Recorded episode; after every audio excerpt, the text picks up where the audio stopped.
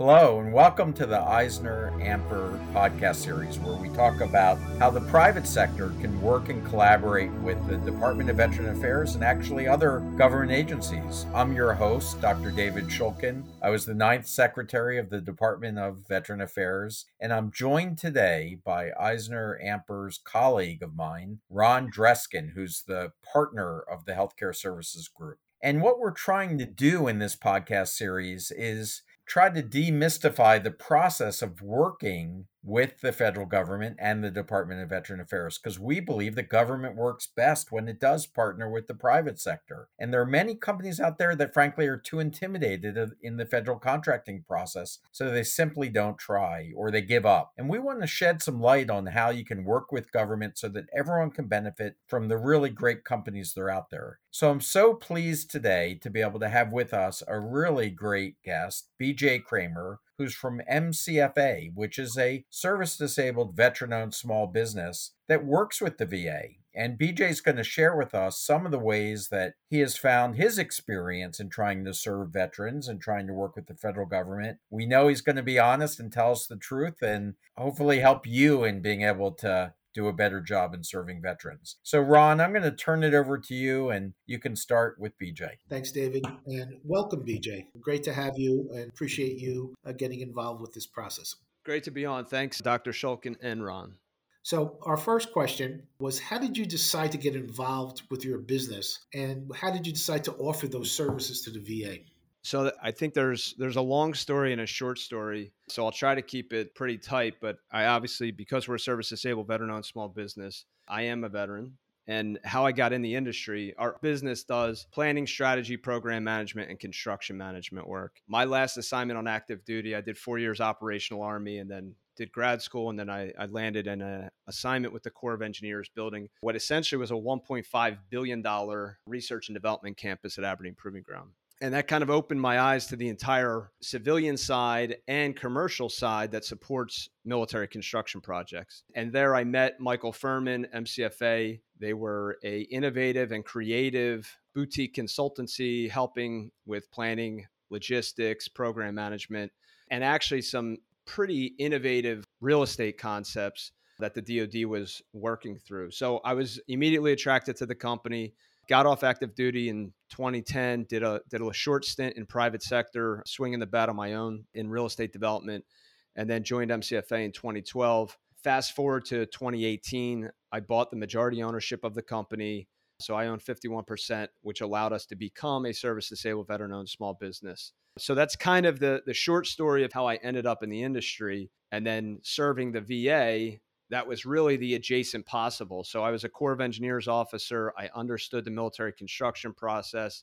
Sometimes you start to convince yourself if you understand how one federal government entity does construction, you think you know how all of them do. So you get excited. And we saw the VA as the adjacent possible. Huge agency, lots of people, lots of facilities, and lots of money around how they're doing, how they're executing and managing those facilities. I was just going to ask you, your partner, Michael Furman, does he have a similar background as you? He actually doesn't. He is a urban planner by trade, and he went back and forth between kind of military installation work and oil and gas platforms down in the Gulf. And you, you wonder what do military installations and oil and gas platforms have in common? It's really, really expensive operating costs. So where Michael and I kind of overlap was in innovation and creativity and bringing kind of best practices on how do you reduce total cost of operations and reduce total cost of ownership for these large scale facilities and campuses. And that really is what led us to the VA because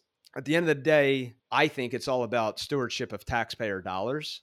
And if we can be bringing really good best practices to these agencies and really advising leadership teams on how to take risks and push against the bureaucracy to more effectively steward their missions and the taxpayer dollars that they're trusted with. What was your experience like when you obtained your first VA contract? So it's funny, you can do brainstorming sessions, you can you can whiteboard the hell out of how you're going to attack these, you can track RFPs, but I actually just got back from a conference that 3 years ago, Society of American Military Engineers Small Business Conference, three years ago, it was down in New Orleans, and the VA had partnered up with SAME to be a part of this conference. And an old boss ran into me. He was now a GS 14 running planning and facilities and engineering for the VA. So, November, I'm pretty sure it was November of 19.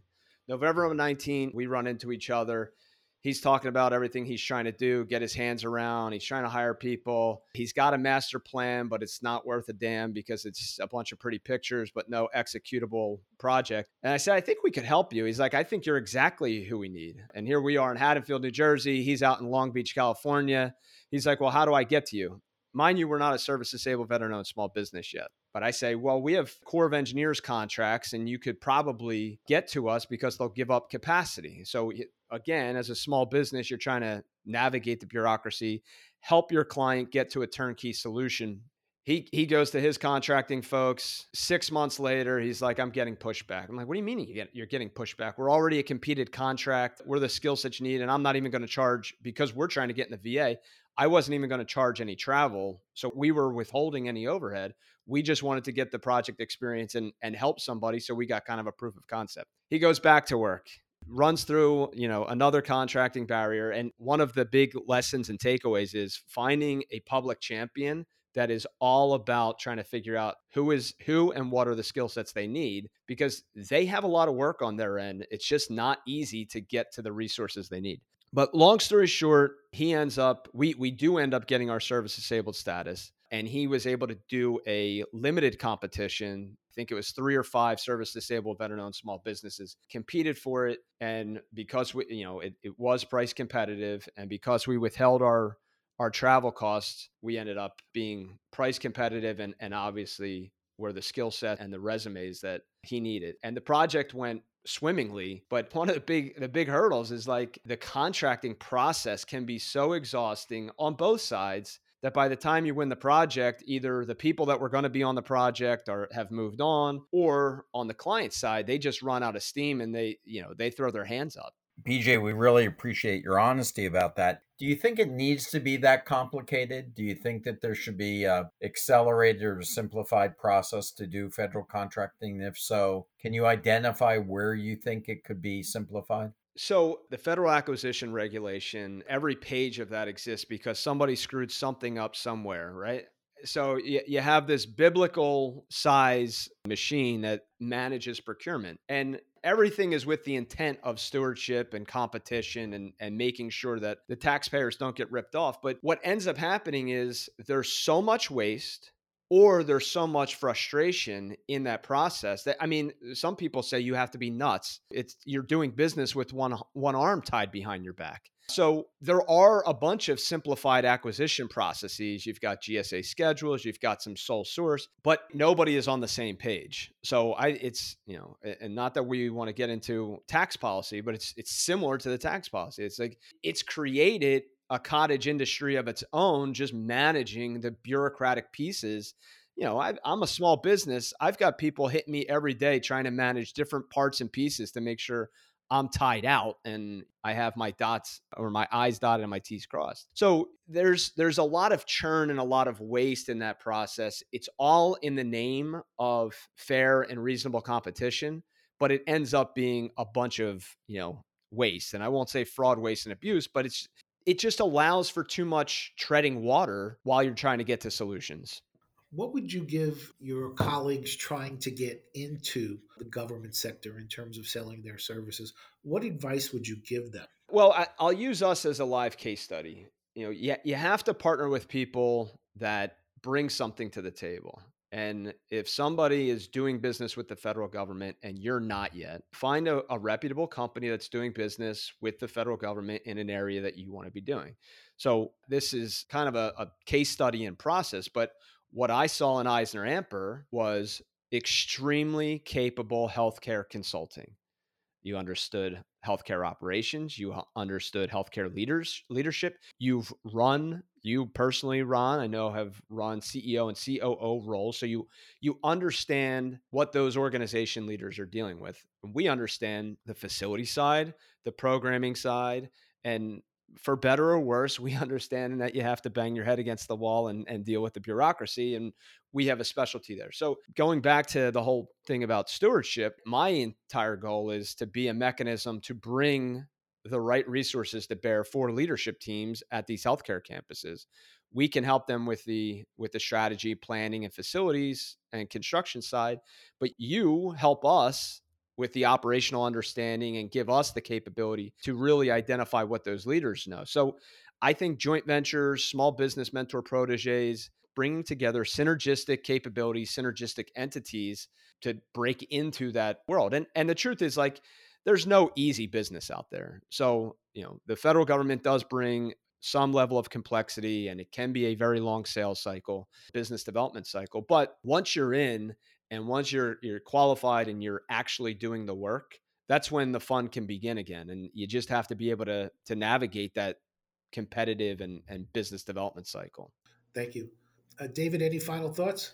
I think those are great perspectives that you're sharing. And overall, in terms of your satisfaction of being able to, once you're in there working in the Department of Veteran Affairs, is this something that you're committed to staying in this area for the foreseeable future? Without a doubt. I mean, like I said, reducing total cost of operations and stewardship of taxpayer dollars. So, I, like I, I started out, I'm a veteran. I come from a family of military. Giving back and ensuring that healthcare outcomes, to me, the mission of the VA is maximizing healthcare outcomes for our veterans. One day I, I may be, or a former soldier of mine may be dependent on those healthcare operations. So I'm definitely committed to it. There's other areas of the VA that I'm committed to. Veteran, I know the VA has a mission of solving veterans homelessness. And I think, you know, the more efficient and effective we can be with the taxpayer dollars for the missions that they're being funded for, maybe there's savings that are created that can then go be executing and, and fixing the homeless mission. So I am very committed to it. So much so we've we've launched a nonprofit that's committed to unlocking the future for veterans around veteran homelessness and around transitioning veterans because I think, you know, not to get on a soapbox, but a lot of veterans that are transitioning out, I think they just need their next mission and I think that we can provide that and if we're doing meaningful work like working for the VA or working for some of our infrastructure agencies, these are important components to our our national economy, our national security. So I'm trying to give veterans eh, really their next act, their next career, and their next mission. So important. Thank you, BJ. You know, it doesn't surprise me. I, I used to always say when I would travel as secretary and I would be in an area after public or after a natural disaster like a hurricane, and you would see people on the road, you know, giving out food or giving out water, helping people they would almost always be veterans you know so that that idea of continuing to serve the next mission i think is so right on and doesn't surprise me that you're in there leading that. So thank you again for everything. Thanks for being a guest with us today on the eisner amper podcast. Thank you guys. Gentlemen thank you both